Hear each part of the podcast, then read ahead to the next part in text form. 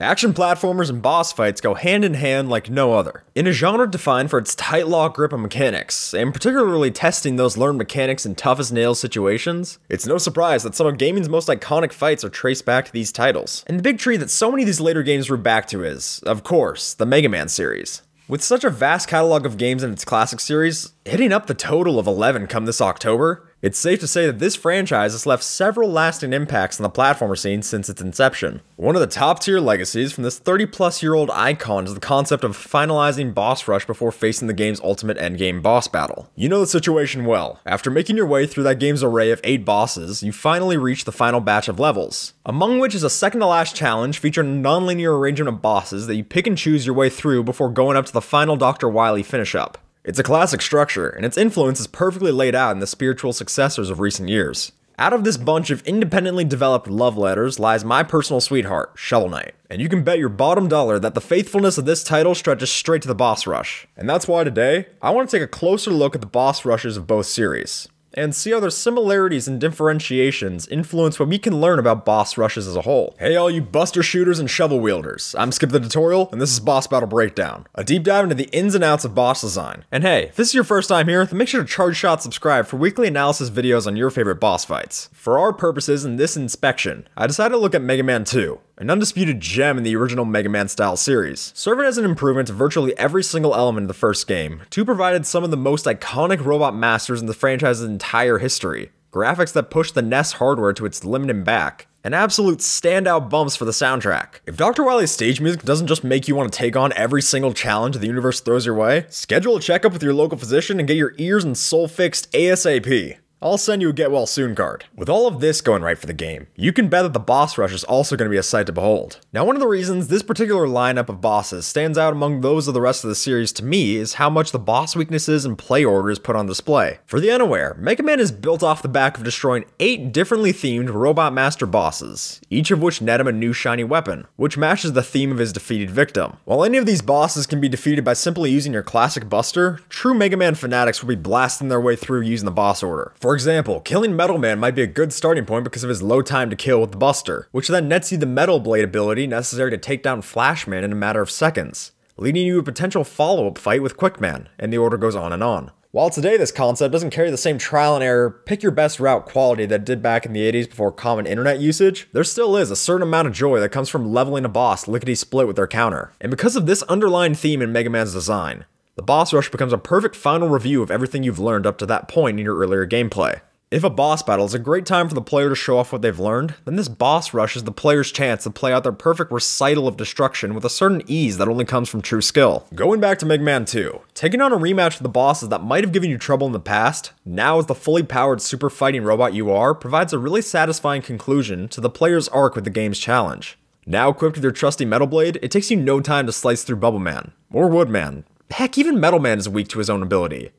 Seriously, it's the best power up in the whole game series, hands down. Partner this virtual power trip with an added, albeit small, challenge of resource management as your power up gauges slowly dwindle with use and the whole experience takes on a dynamic satisfaction as the player gains their best opportunity to experiment and play with boss order in a nonlinear sandbox. But now that we've reflected on the high points of the genre's ancestral series, let's delve into an example of how the boss rush holds up to this day, with Yacht Club Games' 2014 crowdfunded masterpiece of Shovel Knight. To say that this game takes after Mega Man is an understatement, but it's also unfair to this title to say that it's too derivative or unoriginal in how it learns from the NES's 8-bit classics. Following closely to the beaten path of the 30-year-old behemoths that led before for it. This indie title picks up the established traits of eight theme stages, each concluding in their own fitting boss fight, and a final set of castle levels to compactly wrap up the game's mechanics and concepts. As you hustle through the Tower of Fate's ascent, you finally reach a screen featuring only a checkpoint and its adjacent pit. Providing your only path toward the level's conclusion, you fall down into a proverbial Last Supper scene featuring all the previous foes from the Order of No Quarter. After exchanging some words, the bosses decide to take turns in a full-out rematch with Shovel Knight as dinner entertainment, and so begins your second round through the Knights. While the setup for this boss rush might seem very similar to what we saw earlier with Mega Man's structure, it's here that the situation starts to divulge. Instead of having free will in which boss you fight next, the order of the fights is randomized, allowing for some 40,000 different possible battle arrangements. I think the reason Shovel Knight can get away with this random linearity, in comparison to Mega Man, is because the bosses do not have set weaknesses or invulnerabilities. Each is easily dispatched with a shovel. Sure, some secondary item relics can be more effective, such as using the throwing anchor on Propeller Knight for easy hits during his hover phase, but not in the same way that a weapon like the Metal Blade can clean house in Mega Man 2's boss rush. On top of this, the bosses provide health power-ups after each fight, but these are easier to receive than they notoriously have been in a Mega Man title. Because at least here, there's no goofy teleporters to snag your chance of scoring a pickup. Even with these changes though, this whole sequence still lets the player feel and test their own progression over the course of the game. On the chance that you didn't even purchase a single relic from Chester, then you'll still have a concept of your own shovel based optimal strategy for taking on the boss forged from your earlier encounters. But if you're like me and throw around some fat stacks before the fight, you'll roll up to the bout boasting all kinds of Ichors and Flare Wands, easily dispatching all the bosses with weapons that aren't even in their original map's zip code. Now, while I can sit here and give full praise to these boss rushes, I'd be remiss to say that these are always worthwhile inclusions to a game's finale. For an example of this style not panning out, look no further than The Legend of Zelda Wind Waker. As you delve deeper and deeper into Ganon's lair,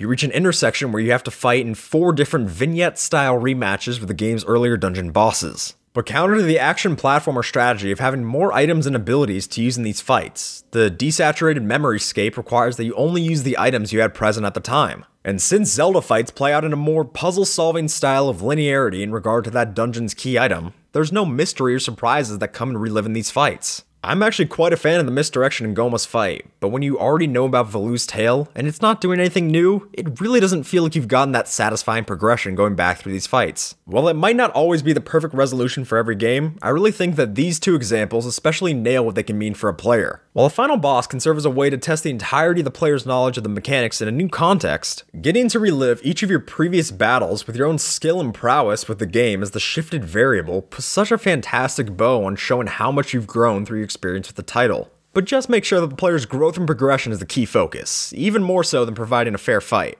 While some may criticize this as a way to pad out the runtime of a game without creating new content, which was partially the case in the limited hardware of the NES cartridges. I think the connections forged with the player through these run-throughs is some of the strongest you can put in your game, and especially in a boss-focused, progression-based action platformer. And beat in a non-linear Mega Man style face-off for a pure endurance match like Shovel Knight, rest assured that if there's a boss rush, I'm to be there to sink my teeth into it. Hey there, if you want to kick off your own boss rush, start up in the top right with this one about Mario Kart boss design, or shovel swipe your way through the bottom right for another video. If you want to support the channel and get new boss battles broken down every week in your sub box, then test out your new Metal Blade ability on that subscribe button. Because you know, somebody once told me it's the most effective ability, so why not give it a shot? With that, I'll see you all next week. Take care, and you have a good one, alright?